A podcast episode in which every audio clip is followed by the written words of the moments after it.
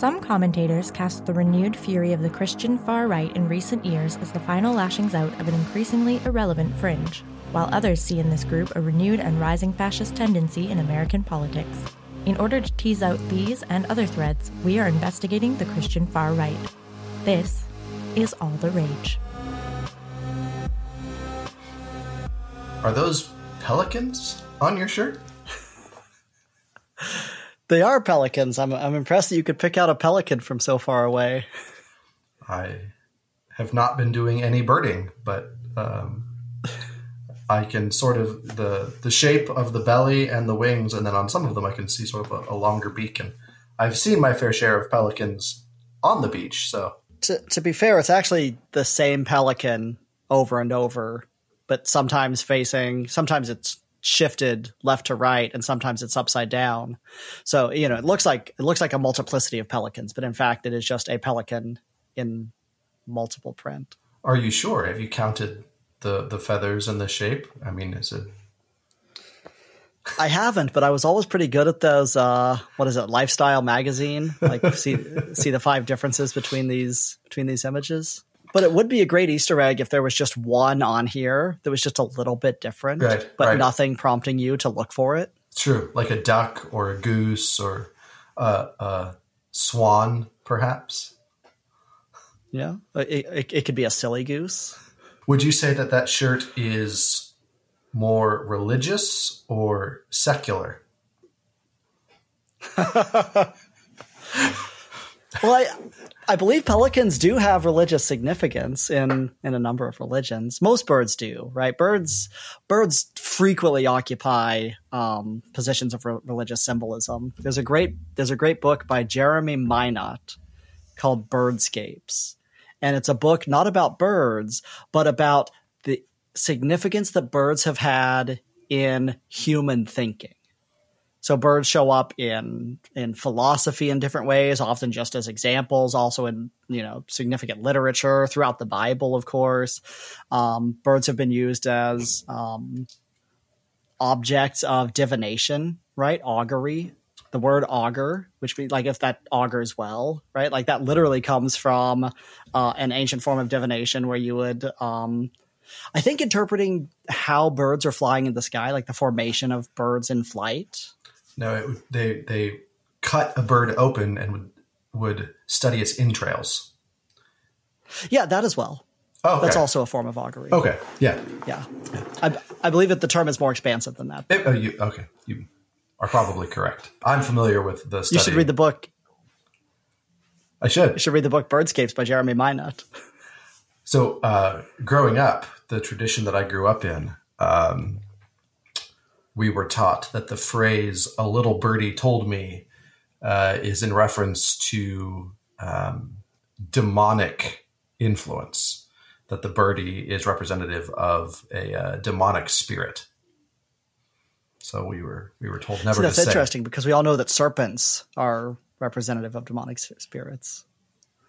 And and, No, isn't there serpents a- eat birds. I don't know if there's a connection there. Well, in Mexico, birds eat the serpents. Oh, fair. Okay. Like, I think that comes up in the book. Isn't isn't the phrase "a bird told me" a reference to Ecclesiastes? Perhaps. You know, don't what is it? Don't curse the king even in the privacy of your own chambers because uh, a bird of the air might take word to him, Oh. That's or right. something like that. Yeah, yeah, that may be where it came from, and so we would have interpreted that as, uh, you know, the demonic, The demons might tell on you. The demons who who undergird the um, the systems of of the world, of the power structures of the world, will will carry that. So, which is why you never say certain things out loud, right? Because once it's out there, Oh, you know, interesting. demons can then hear that and so like if you have plans of whatever sort especially you know there are certain things that you just once they leave your mouth you know um, even in the privacy of you know your home or your room demons can carry that information and thwart them I do remember in my you know brief stint into like zealous evangelicalism, reading up on you know demonology and um, obviously you know the the the popular Christian fiction Frank Peretti and Randy Alcorn and um, and so on. But one of the things that they would emphasize is demons are hyper intelligent because they're effectively immortal. They've been alive a long time, so you can't really like outwit them. Right. And so that's why you should trust Jesus instead. But they're not psychic. They can't Correct. read your thoughts. And the devil also cannot read your thoughts. Yes, yes, that's what I was so taught growing Be up. Be careful what you say because yeah. Right, exactly. That that's there are limitations. Exactly. I mean, that was essentially our a, a pillar of the demonology of the group that I grew up in. Limited, uh, unlike And God, who can read, you know, the searcher of hearts. Um, but Mm-hmm. Satan does have little birdies uh, who could be potentially in in your house or in whatever sphere you're in, and carry that information uh, and thwart your plans. So, now, do you believe do you believe in demons now?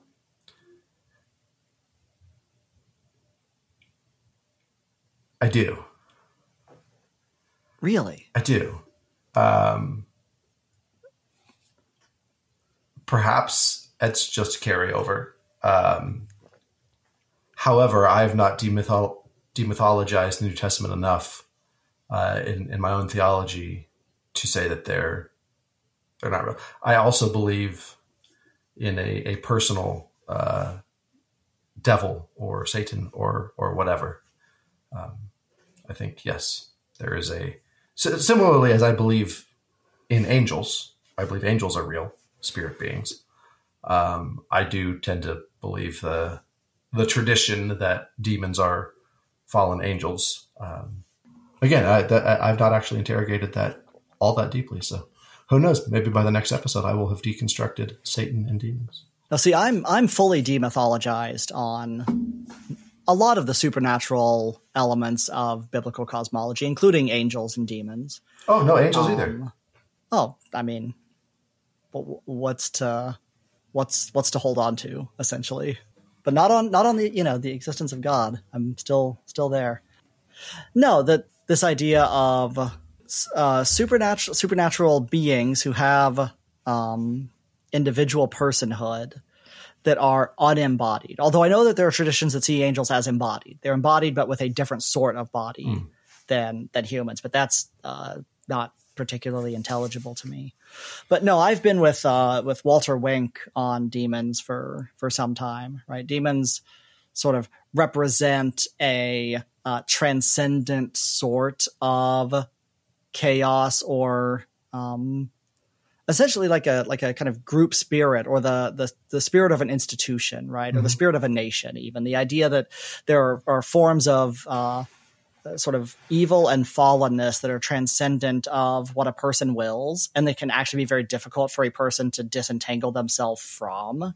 Like i think that the language of the of the bible around demons and demonology can meaningfully um, describe the sort of dynamics of um, just the, the futility of of humans to enact the good in our own lives, right? Um, and I think I think just theologically, you bracket God out from the the sort of cosmology or metaphysics that you can apply to other sorts of being because God is sui generis, right? God is is utterly unique and distinct from from creation. And so when you try to pause it in creation, like, oh, also there are devils and angels, right? Like, I mean, show show me evidence of that. Like that's I, that's kind of where I am with everything, right? Is uh, you know, show show me evidence of that. Let's let's find some empirical measurement by which we can say that such a thing exists. Um, and then if you're, I think if your heuristic is generous enough or credulous enough that you can start to bring in uh, angels and demons, then well, I guess we also have to countenance UFOs and ghosts and you know all sorts of things because I mean, a lot of people have reliable eyewitness testimony of those things too. If that's our you know if, if we're going to set our standards at a place so you know that's kind of where i've i've been for some time Sure. and this is actually all very relevant. See, we, we do this. We sort of play play uh, play chicken on are we gonna like how are we gonna start these conversations out? And we're just we're not gonna plan anything. We're just gonna launch into it. I didn't know you were gonna talk about my shirt. Uh, I didn't know that we were gonna move from the shirt to talking about demons but it actually is, is, super relevant to what we're talking about because we're continuing our discussion on the statement on Christian nationalism and the gospel. But our next several items, uh, you know, our last two episodes, uh, we've gone through, or three episodes, our last several episodes.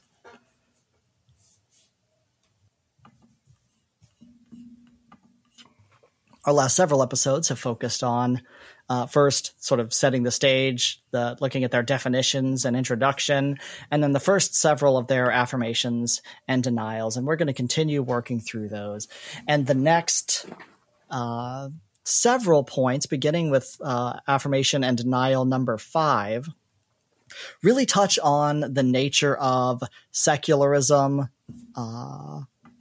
vis a vis the existence of the church, or you know the secular versus sacred um, distinction, the extent or the nature of uh, theological claims, religious uh, commitments, and especially religious authority, right?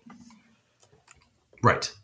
And so I thought we could begin this. Dis- I think it would be profitable to begin this discussion by looking at like what do we mean when we say secular, uh, how is the phrase secular sort of um, understood in the uh, you know scholarly literature around religion as a lived phenomenon um, in society? So, uh, do you have anything else that you want to say in setting the stage for the discussion or discussing uh, secular secularism or even what the word secular uh, kind of means in general usage before we start looking at how they want to uh, either define it or define it away? Um, no, no, take it away. So, um, one of the most influential works on defining secularism or the nature of the secular as a as a phenomenon or as a, a component of society in recent years has been uh, Charles Taylor's book, um, A Secular Age, which uh, many many have begun reading. Uh, few have finished. It is a long and repetitive book, um, very uh, extensive, 840, 874 pages, including the index and uh, and all of the aftermatter. Um, so you know, nice nice thick book. Um, extremely interesting. I did work through the entire thing over the course of several years uh, kind of pick it up, read a bit, put it down. Uh, I think it bears well that style of engagement because, as I said, he goes over the same material uh, in kind of from different uh, perspectives or bringing examples in and out again um, multiple times. So it, it, it really does uh, bear well with that kind of long form, you know, reading. You don't lose the thread as much as you might expect. Um, but he begins with you know, it's both a sort of um, a work of um, sociology of religion, um, philosophy of religion, but also history, right? He's kind of constructing from the Enlightenment, you know, reaching back before that, he, he does an examination of the nature of belief and religion in the Middle Ages, but largely the Enlightenment through uh, probably about the 1960s, 1970s, but you know, certainly well into the modern and approaching the postmodern era, um, looking at the intellectual moves that made possible the existence of secular societies, right? Like Europe, like the United States, um, but to begin with, you have to understand, like, what do we mean when we say that the United States is a secular society or that Europe is a collection of secular countries? And in fact, I mean, there are differences between the two, right? So he begins by defining kind of what he calls secularism one, secularism two, and secularism three, and distinguishing between those. And uh, secularisms one and two are are really obvious, and he doesn't spend a whole lot of time on them um, because secularism three is what he's really interested in. So Uh, secularism one is simply the like overt and enforced absence of religion in the public sphere. So you know, you go to you go to France today, and like famously, um, you can't have religious symbols in the public school system of any sort. You can't, you know, Muslims can't wear a burqa to the beach, right? Because that is like it's not just a matter of your personal like it's not just a matter of like our conception in the United States is kind of you can't enforce your religion onto somebody else. In France, it's an enforced secularism, right? Like not like there are religious symbols that are so I kind of partisan that they just simply are not allowed, right? And then similar to that is simply the so that's kind of an enforced um, almost what you would call a negative secularism. Like we're going to enforce you have to live as though there is no religion. Right. And and then um, slightly less aggressive than that is the simple absence of um, particularist religious um, authority over a society, right? But what what he's much more interested in as a philosopher and spends virtually the entire book on is secularism as a condition for the existence of religion or defining the scope or the nature of religious belief. And it has to do with like obviousness. Right? There was a sense in which, you know, to look at um, early medieval figures or just, you know, anybody living in, a, in an early medieval um, European society, the obviousness and the directness with which they held Christian belief was something totally different than today because they did not consciously hold it as something that could be rejected, right? Like, um, there's a, a directness and an obviousness that kind of denotes the nature of the belief. Whereas because today we live in a religious marketplace and we understand that I can choose to believe or choose not to believe or choose to believe something else. I can convert to some other religion. Um, even if I'm raised in a very, say, fundamentalist um, family or, or community, the existence of the other outside as an enemy still defines the nature of my uh, of my belief, right? In light of all of that, and I'm not, I know you're going to get into more, but my take is that when we look at the way that secular and secularism is used in statements like this, they sort of they use number one sort of as a as a specter or as a as a a boogeyman, right? What we're battling against is this ardent anti-religionism uh, in the government. And that's like that's what's coming right? So we have we have people right. who are trying to to not only so i would i would distinguish like one and two. Two is like the baptist view. They come over and they're like listen we want to have freedom to worship. We don't want the state church to enforce how we worship and so that they adopt sort of a secularism number two where we have freedom of conscience to worship how we want and the state can't compel that. Number one is not only is the state not going to tell you how to worship, it's going to tell you that you cannot, at least in any public space, right? Um, and so right. there's a, a, weaving in and out of, of secularism one and two in the way that people like use them in these statements like that. And they use number one as sort of like, this is what's coming to get you if you don't fight back against it um, you're not going to be able to believe anything. You're not going to be able to go to your church or hold any beliefs on your own. Therefore, we have to fight, right? It's a battle between religion right. and anti religion. Um, and number two just sort of like fades into the background where people like, no, no, like you can believe what you want. I just don't want the state to, to force it on us and tell us what to believe. Does that sound accurate? Yeah, precisely so and yeah because and and often the the the fear is that claims to be proponents of secularism two, or in fact masking right. a smuggling in of secularism one, right? Right. Like, we talk about uh, you know, freedom of conscience and individual um, you know, right to you know, you know, your right to your religious freedom and so on. Um, but in fact, what we're trying to smuggle in is a society in which uh, yeah, nobody can be, right? And so look at debates about prayer in schools. Right. Right. Like that's kind of the the that kind of defines the battleground. And so of looking at of these kind of um uh, the the function of religion as ordering the social order. Uh, Charles Taylor, and this is in his introduction, says um, uh, the situation is totally different today. And if you go back even farther in human history, you come to archaic societies in which the whole set of distinctions we make between the religious, political, economic, social, etc. aspects of our society ceases to make sense. In these early in these earlier societies, religion was everywhere, was interwoven with everything else, and in no sense constituted a separate sphere of its own. One understanding of secularity, then, is in terms of public spaces. These have been allegedly emptied of God or of any reference to ultimate reality.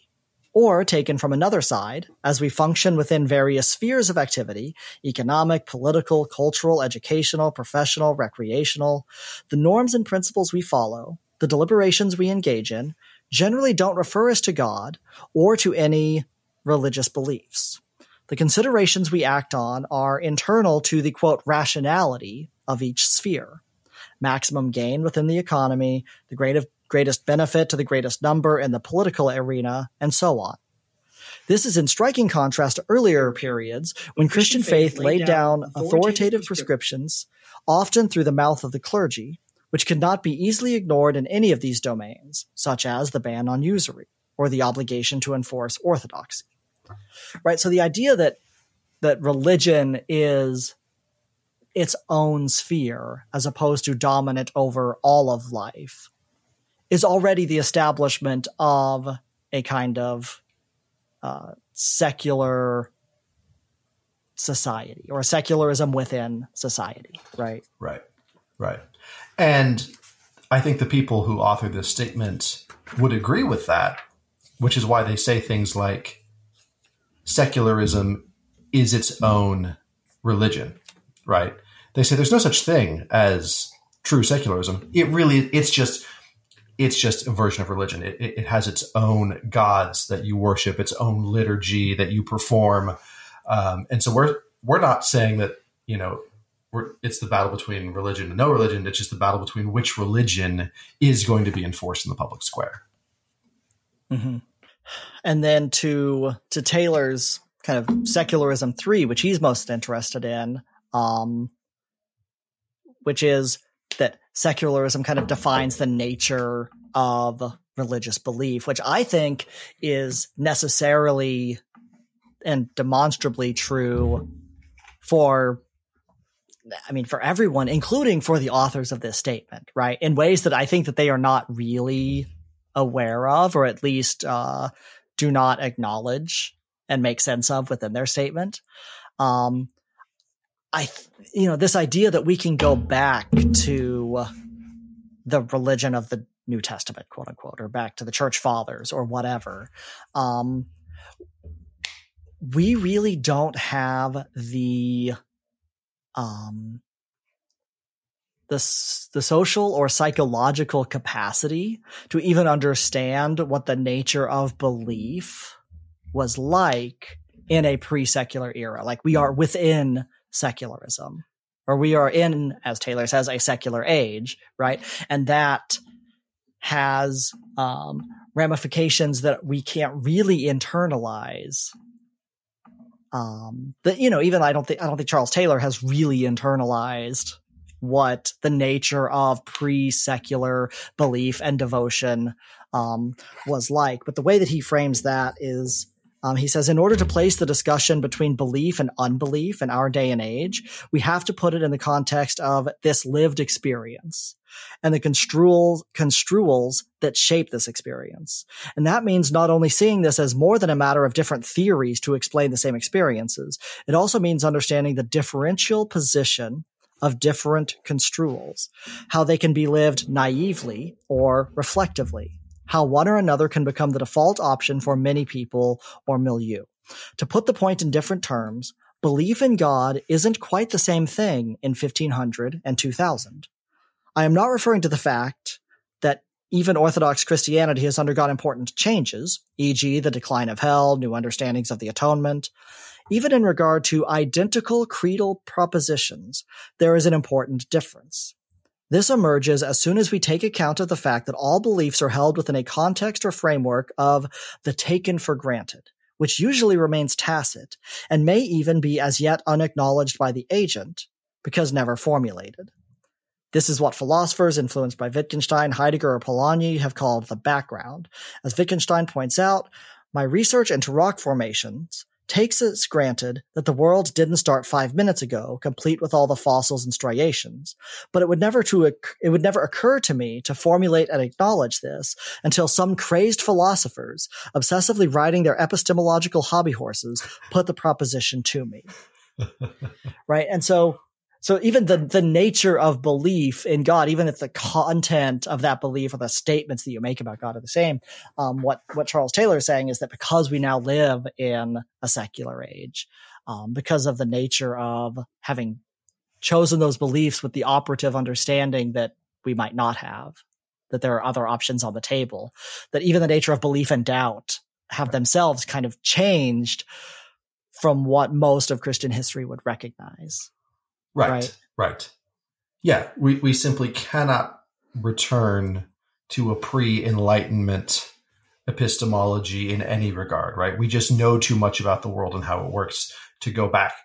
Um, you know, so to. Do you have more on that? Because I, I think there's a another quote from N.T. Wright that is going to frame a lot of what we talk about going forward, but I don't want to short circuit what else you might have to say about secularism. Yeah. Well, I, I, nothing more from nothing more from Charles Taylor except to say, you know, hey, if you have trouble sleeping, read this book. But um, uh, the the only other thing to say that for me, understanding of secularism and the the secular age uh, that we live in, uh, I I interpret it all within uh, sort of Bonhoeffer's framework of the world come of age. Yeah. And the the way that he construes it, especially in the prison letters, but he's kind of working up to that over his latter latter career, is that God used the church to birth modernity right? And that's kind of incontestable, right? Like modernity, the Enlightenment, these things emerged out of the functions of the church, sometimes yes. influenced by, you know, Islamic influence coming, uh, coming from especially the south of Spain, um, you know, kind of bringing Aristotle back into, uh, Christendom and into Christian Europe. There's like, there's, it's, it's more complicated than just the church, but largely the church birthed modernity and has created a world in which the church no longer has to be in charge of all aspects of society for the smooth functioning of society, right? Right. And so for Bonhoeffer, we should see this as a providential gift, both to the world we've kind of established a world that can understand itself through scientific understanding, um, through um, the like concepts of human rights, uh, mutual cooperation, things like that, but also a gift to the church because now the church is freed from the pretension of running the world. And the church is free to be God's church in the world right. without trying to control the world, which requires the taking up of the sword and and so on. And so, uh, in Bonhoeffer's conception, uh, the world having come of age is um, a something the church has to reckon with. Right? It's not a. It's not. It's it's off the table now. It's it's you know there's nothing we can do to stop it, uh, but also should be received as a gift, both a gift to the world, um, but also a gift for the church that frees the church to be the church exclusively and not try to be the rulers of the world. Mm. Yeah, that's good. Which I think, I think the authors of this statement would not agree with that framing. Oh no, they they, they certainly wouldn't. um,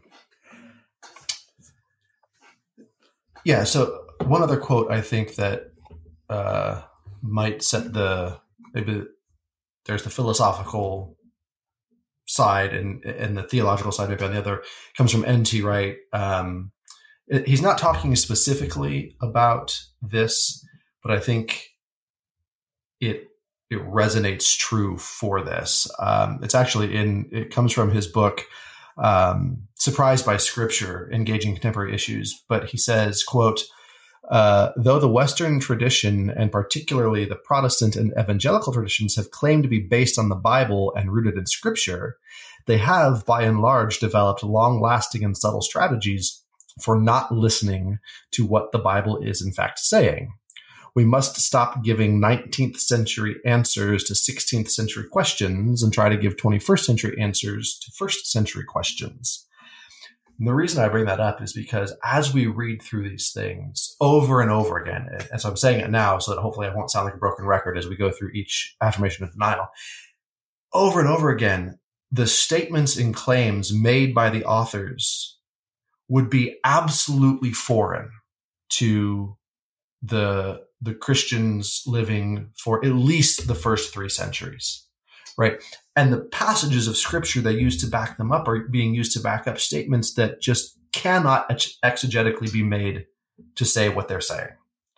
Now, it's true that these these claims they do fit within the context of a you know the the magisterial reformers coming out of Christendom um, and trying to establish Christian states post, um, you know, Holy Roman Empire, right?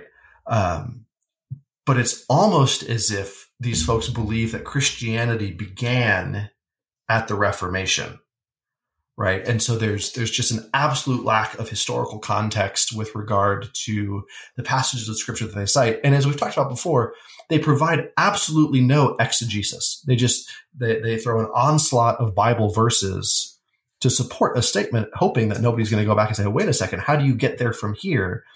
And when you realize that nobody for the first 323 years of Christianity is going to read the Bible, these passages, and come away with anything resembling these particular affirmations and denials, especially the ones we get into today with regard to spheres of authority, um, Christian secular, the, the, the rule, the, the duties of magistrates. Um, it's just so foreign. So, so to call it Christian nationalism, you, you could call it maybe Protestant nationalism, Reformed nationalism, um, but it's certainly nothing resembling, uh, and in many cases, directly contrary to the teaching and practice of Christ, the apostles, and the church fathers for the first three centuries that Christianity existed. You, go back and read them, and they are going to directly refute what these. Now, that doesn't necessarily mean that it's wrong, right? As you talked about, the you know the world comes of age, context change. I think you and I would agree that we don't necessarily want to go back, nor can we go back to a, a purely first century Christianity, right? or a, a purely pre Christendom Christianity. That that uh, certainly is not possible, may or may not be desirable. But to claim that this is rooted in in the teachings of the Bible is just plainly dishonest, um, and I think under undermines the entire project because there's no willingness to to name and own that uh, as a matter of fact, they, they shroud it and say, no, this, this is just, this is biblical. Um, and there's no way that honest exegesis of the Bible leads to these conclusions anywhere before the Protestant Reformation. So I'll try to stay off that horse in each individual article. Um, but I think it's it's an issue that is woven through and, and, presents itself over and over again as you read through the affirmations and denials. Yeah, I think that's exactly right. So I think we can get through the the first one that we're looking at today. uh, fairly quickly, and that's point five the nature of Christ's lordship and kingdom. So, touching just ex- directly on uh, everything that we've been saying. So, to begin with the affirmation, we affirm that in addition to possessing the titles of Savior, Messiah, and many others, Jesus, the Son of God, who is truly God, is also the King of all earthly kings, the Lord of all earthly lords, and the lawmaker of all earthly lawmakers. He is the possessor of all authority in heaven and on earth. We affirm that as God, Jesus Christ is preeminent over all creation, sovereignly rules over all things visible and invisible in heaven, earth, and hell, and ordains all things according to the counsel of his perfect will for the good of those who are in him. In his mediatorial rule, Christ rules by his spirit and word through earthly authority, which he divinely has ordained to execute his will on the earth and to orient humankind toward himself. We affirm that Christ alone, through the blood of his cross, grants repentance and forgiveness of sins to reconcile sinners to his Father. So a lot, a lot going on there.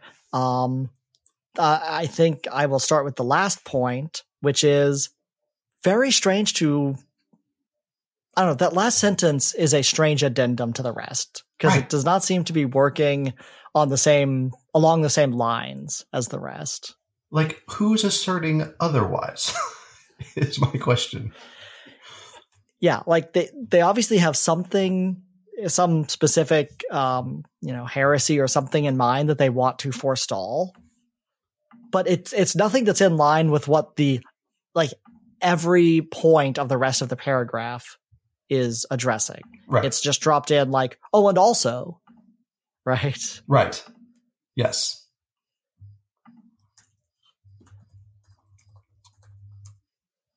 Um, and, and the rest, I mean, a lot of that comes straight from the New Testament right? So I know I said I wouldn't do this, but I want to I want to highlight the the bait and switch that's happening here, right? A lot of that stuff comes straight from the New Testament. Um, possessor of all authority in heaven and earth, sure. Affirm that Jesus is preeminent over all creation, sovereign, you know, visible and invisible, heaven, earth, ordains all things according to the counsel of His perfect will. All of those things come straight from Scripture. They, they come straight from the letters yeah. of the Apostle Paul. But what Paul, and in, in fact, go ahead. In fact, it seems like it seems like they are just doing punch up on scripture. Right? Like they're they're taking it and they're like, well, they could have mentioned and hell. Right, right. Yeah. You know, or yeah. King of Kings, Lord of Lords, you know, we uh, and lawmaker of all lawmakers. Like they're just Right. Yeah, yeah, yeah. So and so it, enough of it rings familiar that people who have, you know, read or heard the epistle, yes, yes, yes, yes slip. but what what they mean by this and what Paul meant by this worlds apart. Right? So the we're saying the same words, but we're meaning very different things by them. Um, nothing in Paul suggests that the rulers ought to dictate Christian principles for the the ordering of society. That that's not the way that Paul goes about it. The the it, the authority of Jesus nowhere in Paul's writing is that meant to direct or shape actual policy in the Roman Empire among rulers. Paul's not writing to rulers. Paul doesn't have any expectation that the rulers are going to read this and say, "How ought I to govern as a as a Christian?" Right? Now, again, that doesn't necessarily make it wrong, and, and we might say we affirm rulers who rule justly, and you and I would in certain circumstances with regards to, you know, human rights and the dignity and equality of all people, right? We would we would affirm rulers who rule in a way that uh, upholds those things. But that's not what it meant when it was written. And without some sort of right. explanation between what was said and how we got to what we mean here, it comes across as deceptive and potentially intentionally so. I don't know if maybe it's not intentional on their part. Maybe they maybe they really think that that's what Paul meant. It's hard for me to to believe that. No, I suspect that they think that that's what the Bible teaches, and they'll just lean on Romans 13 as their, um, as their kind of set, you know linchpin for that. Which see our last episode discussing Romans 13 a bit. But no, the the specifically the language of um, lawmaker for lawmakers, right? Lawmaker is such a representative democracy type term, Right. Right? Right. That adding it in with King of Kings and Lord of Lords is is doing some interesting work. But we know that um, you know Christian Reconstructionists or Theonomists like they mean that quite literally. They they want the lawmakers to be writing Christian law that benefits you know as this affirmation says. Um, all do it ordains all things according to the counsel of his perfect will for the good of those who are in him right? Like we're talking law that benefits christians to the exclusion of others. And that's that's what they want. That's exactly what they mean. Um and it is not it is not a stone's throw of difference between that and the kind of philosophical um, practice behind the ADF, right?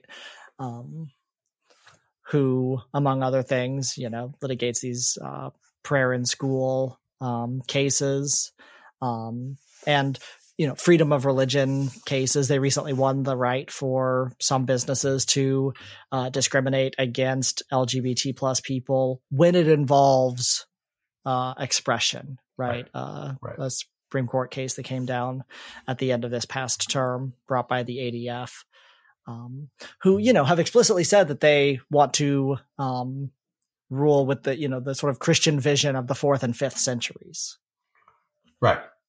right? So so just right right in line with with what we see here. Um, Which, as we know, the fourth and, moving fifth, on to fifth and c- centuries were famously, um, you know, democratic in nature and good for you know people who were not wealthy landowning men. Right. I appreciate the forthrightness of coming out and saying that out loud, right? Because it's hmm. then it becomes pretty clear to say, well, yeah, let's let's look at that. How well did that work out for people who were not wealthy landowning men? Yeah. Well, you, you do have to go to the Internet Archive to find that. They did take it down off of their website. Why? Why would they take that down? I just it, I can't imagine how that might hurt their case. I can only speculate. So moving on to the denial, and here's here's where like their invocation of secularism becomes very explicit. They say we deny any theology which would seek to segregate sacred aspects of life where God's word is authoritative and supposedly secular aspects of life where the Christian must operate by a standard other than God's word. Right. So that's almost explicitly from the sort of textbook definition that, uh, that Taylor gives. We deny any theology which claims that bringing God's word into the civil sphere is unwise, unfruitful, sinful, or anything other than fitting and required. We deny that Jesus' kingship and lordship are merely heavenly, or that his word is only authoritative over confessing Christians. And then a number of uh, scriptural references, uh, as usual. Right. And, you know, in, in a lot of ways, I agree with this, or at least I'm very sympathetic with this construction, right? The idea that you can kind of bracket out areas of life or that you get into a sort of fideism that says, um, well, God, you know, God's word is authoritative for me, but it's not authoritative for my neighbor or whatever. Like there are crude versions of that that I that I do reject. And I reject, you know, the idea that, you know, Christians can participate in, you know, professions or uh, in the economy in ways that they, you just you just you know if if you're a Christian and you're a CEO, what is your job? It's to respond to the uh, impulses of the market, right? right. Um, and I think that just allowing yourself to become a servant of market forces or um, you know nationalism for the country that you live in, uh, things like that. Um, I I agree with rejecting um, that type of it's not it's what people commonly refer to as situation ethics which is to say that your ethics vary based on the situation you're in. That's not what joseph fletcher's situation ethics is actually about but like that's what people uh, you know call situation ethics. But this idea that like your ethics are dictated by kind of the role that you're in um you know i think that there is a a, a version of that that is to be rejected right? Right right absolutely and as a matter of fact in other contexts, I have argued against very similar things, right? This idea that Christianity is only this individualist, individualistic, personal salvation relationship with God, right? It's like, I believe the right thing, so me and God are good. I'm going to heaven. How I live the rest of my life doesn't really matter, right? There's, in a sense, I agree with the Christian nationalists over and against this version, right? I, I think you know, we would agree that Christianity ought to influence and incorporate the various aspects of our life, should affect the way that we work in our professions, the way that we conduct ourselves in society, that it is not just a private matter between me and God, but there's a, a public and communal communal aspect of it. Right. So we we likewise reject this, you know, indiv- hyper individualistic, escapist, disembodied fideism which is what makes this also complicated right so so say yes we agree that that's not it but then there's also this other you know they use that to say well then that right. means that we ought to enforce this in the public square we were like Ooh. and specifically what we should enforce in the public square is a sort of uh, legally enforced christian supremacy right Right. Right. And I think that precisely because we should be shaped by the thrust of the gospel message, that we should not enforce a Christian supremacist uh, type of politics, but in fact, a politics that is is maximally um, uh, good for all, right? A sort of uh, benevolent, um, right. you know, the, the, the position that I've come to, or the way that I've come to describe my position is, um, you know, because I kind of waffle with, you know, democratic socialist or social democrat or whatever. Um, but I think the right term is egalitarian socialist, right? A, a form of socialism that is, um, that emerges out of my core conviction that people should be regarded as fundamentally on the same field, right? That there's like an anti-hierarchical right. sort of politics right. and socialism emerges from that, that we should be working to equalize participation and influence on and control over the gov- the functioning of the government, the laws, the legal system. That's just democracy, but also the economy, right? Right. Right and, and, a, and, an economy that's answerable to all people precisely because there are not some people who are over other people. Right. Right. And all of that emerges out of what I take to be the central message of, uh, of Jesus. Yeah. Do we want to get into these scripture references? I don't in particular. Uh, we, I mean, we've, we've highlighted so Matthew 28 is Jesus, um, you know, all authority has been given me, go make disciples of, of all, right? The Great Commission. Um, Acts, Acts 236 is a, I guess, is a very strange inclusion based on my understanding of Acts 236. Um, which let me just read that. Um, So Acts 2.36 says, Therefore let the entire house of Israel know with certainty that God has made him both Lord and Messiah, Jesus whom you crucified. Right? Because immediately preceding that, in Acts chapter 2, verse 8, the disciples are saying, Lord, are you at this time going to restore the kingdom to Israel? Right? Saying, okay, well, now that you've done that whole like death and resurrection thing, we can get back to the business of establishing God's, you know, national authority on earth, making Israel great again. Can we do that? And she's just like exasperated, says, oh my God, you guys still don't get it.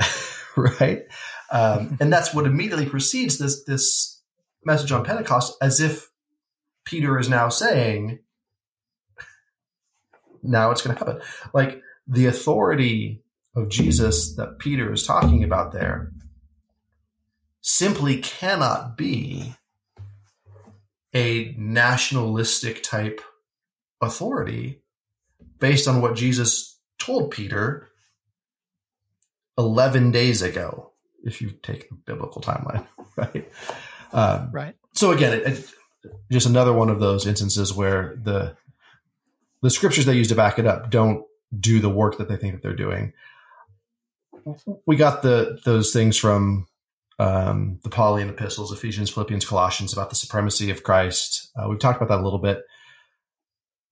I don't particularly want to get in uh, to Revelation at this point. Maybe at some point we do. Sure. We do a whole episode or series on um, the different millennialisms uh, because that is at play here, right? A lot of these guys, for sure, are post mill right? Um, a lot of these guys really do believe that the ushering of the kingdom comes as the world is Christianized, and that is how the kingdom comes into being. So maybe at some point we do that. We look at Revelation in light of the various um, millennialisms, um, pre, ah, post, but I don't particularly feel like getting into that right now. Yeah. I, I, you know, I'd be fine if we don't get into it for some time. Uh, something else, something else to point out though, and this will come up a, a few times as we continue to go through the document, but in th- they have been continuing to work on this statement in just little draft form. Um, since it was posted, which maybe reflects something about the ad hoc nature of this project. Right. right. There's a statement on the on the website that says that they're going to hold a conference in mid July to finalize the form of the statement. Um, we'll we'll see if that either has happened or does happen. Uh, at this point, I have no word on that.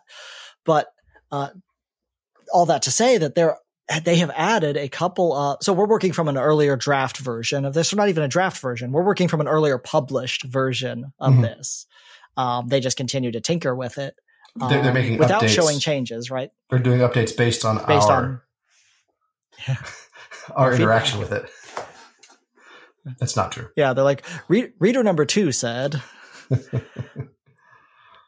um but that to say that since the version that we pulled from the website um, when we began working on this uh, this series of episodes, they have added a couple of passages to this, which really shows you it really shows you the nature of the theological reflection that's going on here, and that the scripture verses that supposedly inform the construction of this statement are just post hoc add-ons, right? Because they have not changed the substance of these of Article 5.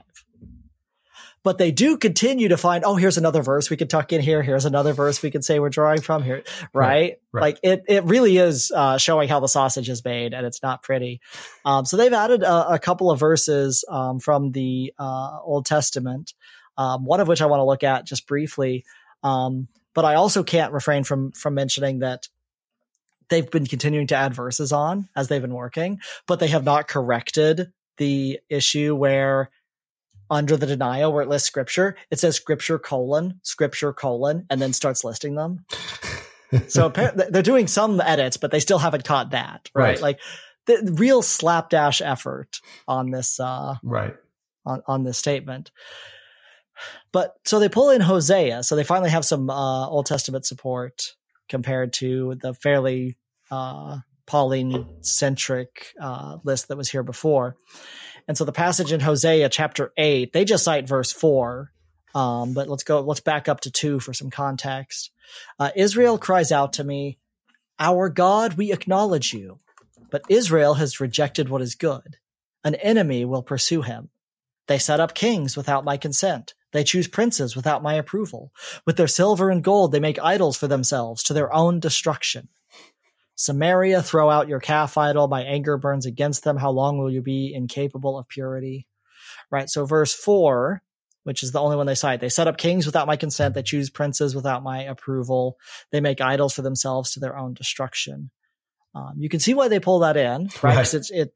The idea is that that God cares who your king is, right? Like that's kind of what that demonstrates. But it also demonstrates that there are that there are kings and princes who are working at cross purposes to what God wills. Right. Right? Like it's it's really a it's a kind of a perfect um Arminian, Wesleyan, if not like open theist kind of uh passage to cite because it's like God wants this king, but instead there's this king because they set him up. But also, you know, we've we've discussed Hosea in recent episodes, right? Yeah. Uh, one of the early prophets who's critical of these kings who are anti-social justice, right? Like that's the critique of Hosea right. is that these kings are corrupt because they're not following the social welfare laws, right? Right. right. Um, so you know you have that uh, that contextual understanding, um, and then also realize that in the context of the kingship of Israel that the idea of uh, of a king in the in the narrative of the history of Israel, the idea of a king is a concession. It's right. an accommodation. right. God is anti the whole king thing. Right. Right, which fits very ill at ease with this idea that oh, actually, no, God rules through your king. Right. Right. Right. Exactly. So my question then God. is these kings that Hosea is talking about, can they rightly be described as uh, those authorities ex- that exist that have been instituted by God? Are they a terror to good conduct? Um, are they God's servant for your good or not? Right. In other words, right. if you have this Romans 13 theology that this is the role of the magistrate, and you have magistrates that clearly aren't this, sometimes rulers are this and you have to obey, and sometimes not. And it really depends. I'm getting cynical. Um, which political party they belong to, whether or not you know the duty is right. to obey or the duty is civil disobedience. Um, yeah, it just there's no coherence uh, between those those various applications of scripture. Right. Well, the statement has more to say about uh, civil officials and the source of their authority. Do you want to read uh, Article number six. Article six The identity of civil officials and the source of their authority. We affirm that civil officials are God's deacons of justice. Therefore, they must obey his commands and rule under his authority. We affirm that all human authorities, including civil officials, possess authority only as it has been delegated to them by God and are accordingly accountable to him for how they wield their delegated authority in accordance with God's prescriptions for civil government as revealed in his word. We deny the authority of civil officials and documents to contradict is that does it read the same in the we deny the authority of civil officials and documents to contradict what God has said in his word or to govern beyond the bounds of God's word, beyond the bounds God's word has established for them. It's a mouthful. Yes. Uh, and in the uh, in the current in the version currently on the website, that first one is it's just condensed a little bit. Okay. We should read from that. They just they they did a did a second read and uh and removed some of the extra unnecessary verbiage. Yeah. And it's no surprise here that Romans 13 uh, plays a leading role as the supporting scripture. Um, but again, as we just highlighted with the last one, are civil authorities God's servants of justice? Have they been delegated by God? Or have people chosen leaders without God's permission and approval? Like, which one is it? Yeah, and there, there's a there's a telling difference between the draft version, or it's not a draft version, the previously published version, and the current published version. So the previously published version said, "We affirm that civil officials are God's deacons of justice." Period. The current published version says, "We affirm that civil authorities are God's servants of justice, who must know who their master is and what he requires of them." So, in a in a way, um, kind of moving more toward the more sophisticated understanding of um, the nature of leadership that we're talking about. Kind of implicitly acknowledging through that change that, well, we know that leaders aren't always right. Right. Right. But they should be. And, you know, the change from deacon to servant is a significant one, right? Because a deacon is a kind of New Testament office of the church, right? That's a very explicit.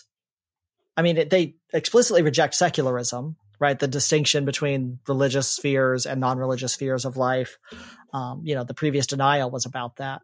But then to say that civil leaders are a religious institution, a religious body, right? Like they really are breaking down this, just the entire idea of se- secular government as uh, separate from the functioning of the church. Right. Right. Because the deacon is a role in the church, and the president should be a deacon of God's justice. Right. But so they soften that actually in the revision to God's servants of justice who must know who their master is and what he requires of them. Which, I mean, carries the implicit recognition that they might not, but that they must right? Right. Like it's incumbent on them to. Right. They should. They ought to. Right. Right. But no, it it it should be, and you know, I I get so familiar with the way that Reconstructionists think about the church essentially ruling society that I sometimes fail to be shocked by what they're actually prescribing here. But this this construction of what a civil authority is um, just imagine hearing that as a non-Christian, whether that's a some you know just a, a non-believer of any sort or a, a member of any particular other religion. Just this idea that like you you want you want the United States to be a place where the the president is genuinely like the pastor in chief, like like genuinely rule by church, right? Well, not not sometimes the, I think I fail to be sh- not the pastor in chief, not the pastor, because they they don't want the the government to have keys, but but at least you know theologically trained enough to know what is the the, the moral law that must be enforced through the sword right? They, right. they don't want the right. president to say who has church membership and who doesn't. Um, right. Actually, so I don't I don't want to give them any extra ammo here, um, but it, it they're omitting like a, a great Old Testament proof text, which states that the kings were to hand copy uh, their own version of the law, right? So they'd be familiar with it. There, there's a, mm. I think it's, I think it's in Deuteronomy. I'd have to double check, um, but basically it says like every every king that rules is to sit down and and hand write a copy of the law so that they're so familiar with it, right? Um, that sounds a lot like what they're what they're getting at here. You you need to be familiar with so that you can rule justly because you're going to be held accountable by God for how you rule.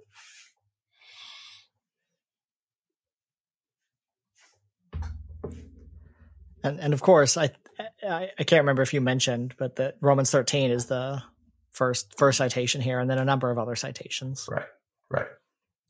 Which again, I, again, the idea that Paul intended Romans thirteen to be prescriptive for rulers, it right, just so utterly fails basic contextual analysis the idea that that there are rulers who are going to read Romans 13 be like, what is the what is my job as a Christian ruler? Well, it's outlined here. Like Paul is writing to Christians under the thumb. getting them to behave under the thumb of oppressive rulers. It's just insane. Looking at Article 7, this one is quite a bit different in the earlier published version than the current version. Do you, should I read first of all from the current or from the the earlier one? Let's just deal with the current. I, I you know, let's see see what changes they've made and, and deal with it as it stands. Yeah, because ge- generally the current is shorter. I think in most all of these cases, right? They they removed some of the excessive wordiness. Right. So so, reading from the website as it appears at the moment, um, Article 7 the duty of civil authorities. We affirm that God has armed civil authorities with the sword of justice to promote citizens' welfare without partiality by 1. Writing and enforcing just laws that are, that are a terror to those who do evil. 2. Defending and approving those who do good. Three, avenging victims of crimes with speedy justice and proportional punishments for evildoers. We affirm that civil authorities must ensure that the church shall enjoy the full, free, and unquestioned liberty of discharging every part of their sacred functions without violence or danger. We affirm that civil authorities must discharge this duty without showing favoritism to or bias against any Christian denomination for their historic beliefs and teachings. We affirm that the government has the duty to intervene to prevent or stop any ceremonial practices that violate the moral law.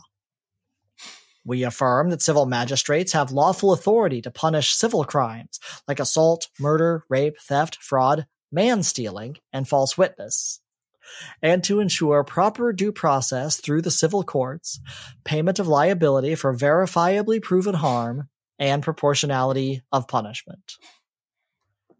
So let's let's stop there before we go into the denial because that's a very long affirmation. It is. It is three paragraphs actually. It is, and some of those paragraphs are one affirmation, and some are multiple affirmations. I think there's a total of six we affirm statements in here. One. Five.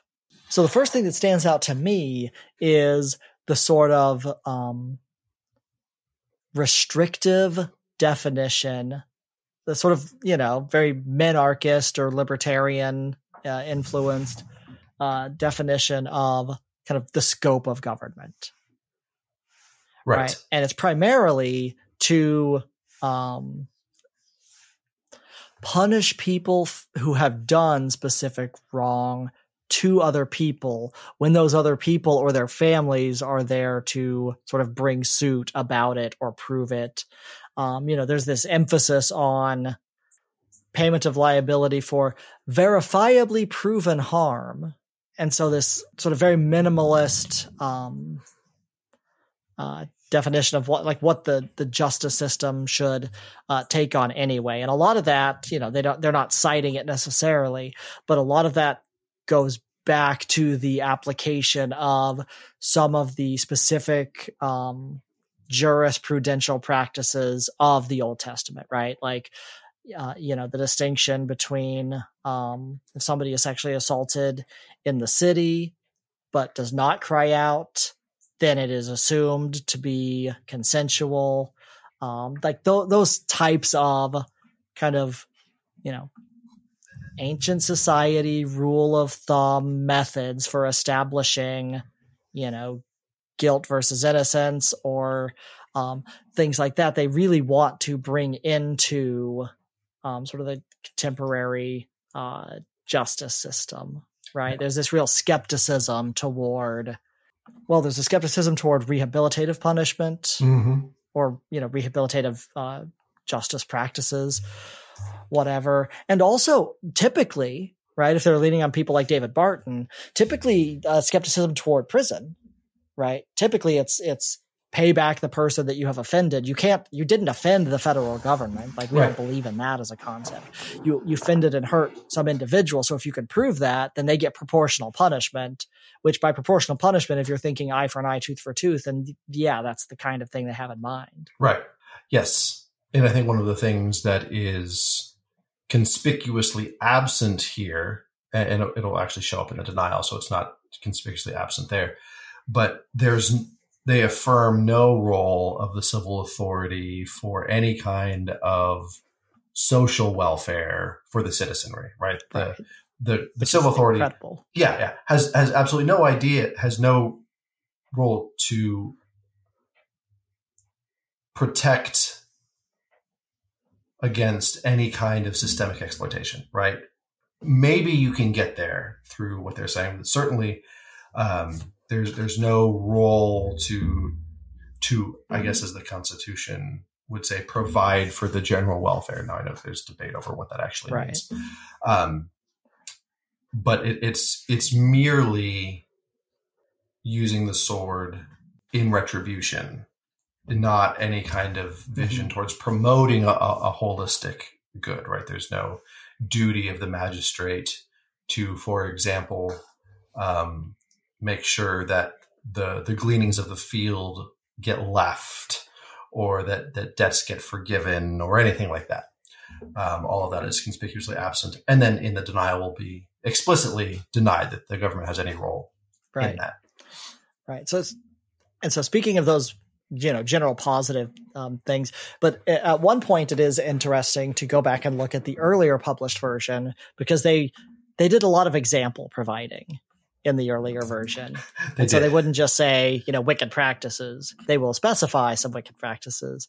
Um, so in the their paragraph structure is different in the earlier one. So um, it's partially it's toward the end of the second paragraph and and all of the third. They start providing some examples, and so they say the civil authorities must discharge this duty, which is to ensure that the church has uh, full freedom. Must discharge this duty without showing favoritism to or bias against any Christian denomination for their historic beliefs and teachings. This includes, but is not limited to, their teaching and beliefs concerning the immutability of biological sex, the union of marriage as existing solely between one man and one woman, and other historic Christian teachings on sexual morality. And you can see why, I mean, you can see why they mentioned that, and you can also see why they took it out right, right? Because they mentioned it because that's actually something that's really bothering them at the moment. right. Like they're really thinking about like in today's society, we're really upset that we're not allowed to discriminate against LGBT couples, right? Or whatever, right? Like they have these specific set of complaints, but then obviously you take that out because you realize, oh wait, we're not supposed to be complaining about like today. Like this is a vision for once the Christians take over. right, right. Yeah, like the idea that the Christian magistrate is going to discriminate against some churches because they are they hold the traditional position on marriage like that's not that doesn't even follow it's a non sequitur right right, right. Yeah. One of the things I think that is interesting, I said that they one of the things that's interesting that they include in this, you know, they, they just want to drop it without anything else. That's actually sort of terrifying. We affirm that the government has the duty to intervene to prevent or stop any ceremonial practices that violate the natural law, which is pretty vague language. However, I mean, Mhm. that I think that's the kind of thing that is used to to bolster um, everything from what we talked about, you know, same sex unions, perhaps as a ceremony, Mhm. but also Sure. that can be used to sh- shut down any public expression of religion that's not Christianity.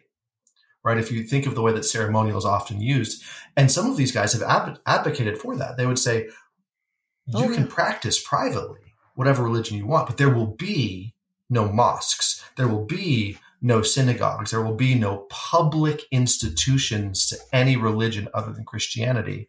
And this little thing right here, if, if a violation of the moral law is worshiping any God outside of, you know, God revealed in Jesus, then Mhm.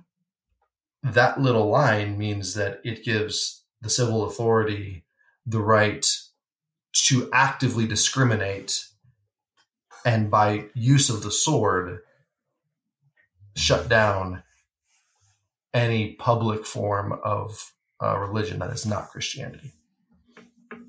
Right. And so in the in the current version, that just it just says um, has the duty to intervene to prevent or stop cerem- any ceremonial practices that violate the moral law. Right.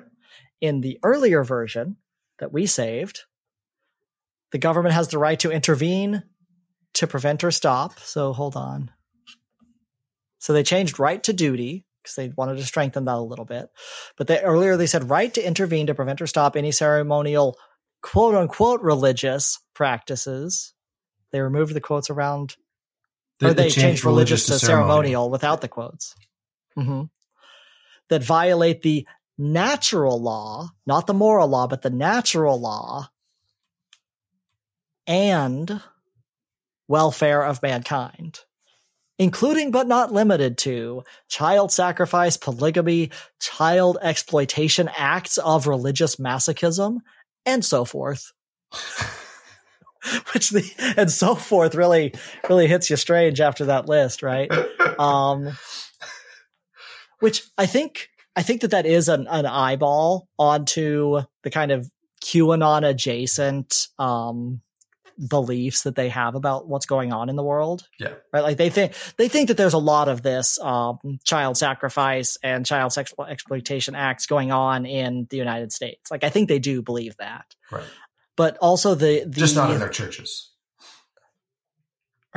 yeah, precisely. Uh, in in uh, every every o- only in their political opponents' uh, churches and schools, public institutions, the basement of the Capitol building. You know, Pizza parlors. Comet ping pong pizza. Yeah, Wayfair furniture. Yeah. So so you see um so you see that element of their thought which they I think wisely decide we should make implicit rather than explicit um in in their edits. But also I just have to highlight the move from practices that violate the natural law and welfare of mankind changing that to the moral law. It shows how slippery their thinking is Right. they don't actually like seriously consider these categories of natural law versus moral law because those are two distinct concepts, right? Right. Right. They're just using whichever one they think kind of sounds better and fits their rhetorical goals better. And so they'll move from one to the other and as they edit it, like they don't care. Right. Hello, listeners. Nick Don from the future here. It was at this point in our recording that we were interrupted by a tornado warning and alert to seek immediate shelter on Thomas's end. I'm happy to report that everyone is unharmed, no damage, uh, but that ended our recording, and we felt that that was a kind of a natural conclusion for our discussion. Hope that this has been interesting and instructive, particularly on the vision that the statement on Christian nationalism and the gospel has uh, toward uh, secularism over against the sort of rule of religion over all spheres of life. As always, we thank you for listening. You can find more in the links listed below at our link tree. Uh, feel free to join the open to the public Discord. As always, it greatly benefits us if you will leave a uh, review on whatever platform you're listening on, uh, comment, uh, rate. All of that helps other people discover our uh, material. But thank you for listening. We deeply appreciate you. Contact us with any thoughts, questions, concerns that you have. And we look forward to continuing uh, again in two weeks, possibly continuing to work through elements of the statement on Christian nationalism and the gospel, uh, unless something else takes us away from that. But we will see you next time. Thank you for listening to All the Rage, a podcast investigating the Christian far right. All the Rage is recorded and produced by Thomas Horrocks and Nick Don Stanton Rourke. Find more, including Patreon and an open to the public Discord server, at the links in the description. The intro outro music is Dweller on the Threshold by Nihilore, used under CC BY license. See you next time.